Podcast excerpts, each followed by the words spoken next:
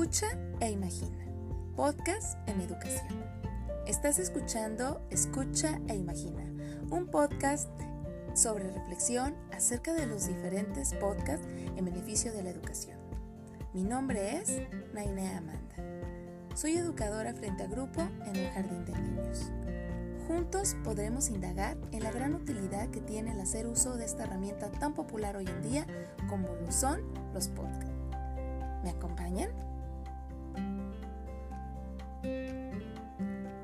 Hola, hola, bienvenidos a este podcast donde les compartiré mi opinión sobre dos podcasts muy interesantes titulados Píldoras de Educación. Tuve la oportunidad de escucharlos y me fue muy agradable adquirir estos mensajes en la comodidad de este formato donde solo tienes que escuchar y puedes estar realizando otra actividad como cocinar, estar realizando tus actividades deportivas o simplemente relajándote sobre el sofá.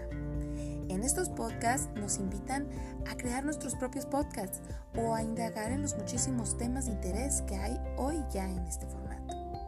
Estoy segura que tú como yo te sentiste muy motivado con los diferentes testimonios que nos presentaron durante estos podcasts donde nos compartían sus experiencias de cómo iniciaron su acercamiento conocer qué eran los podcasts, identificar que son una forma de compartir distintos temas mediante la escucha y que se tenía la facilidad de subirlos a una nube y compartirlos con muchas más personas. Nos compartieron cómo se enamoraron de este concepto y se creó un estilo de vida para ellos. Nos hablan cómo los podcasts también son una herramienta buenísima para utilizar en el ámbito educativo, donde puede ser muy útil para compartir experiencias, conocimientos y temas de interés entre colegas y cómo también puede servirnos para trabajar con nuestros alumnos, es decir, expresar por medio de un podcast algunos aprendizajes de manera atractiva, como narraciones con música, sonidos atractivos y expresar de forma clara las ideas que queremos escuchen y comprendan nuestros alumnos.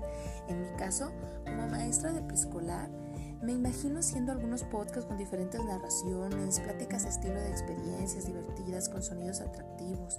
Es por esto el título de mi podcast, Escucha e Imagina, porque este formato nos invita a imaginar todo lo que escuchamos. Si somos visuales, necesitamos eh, pues imaginar y crear imágenes en nuestro cerebro. Es por esto que me agrada tanto esta herramienta de podcast, donde volveremos a crear en nuestros niños el uso de su imaginación, crear en su mente nuevas formas, colores y ejercitar su mente de forma innovadora.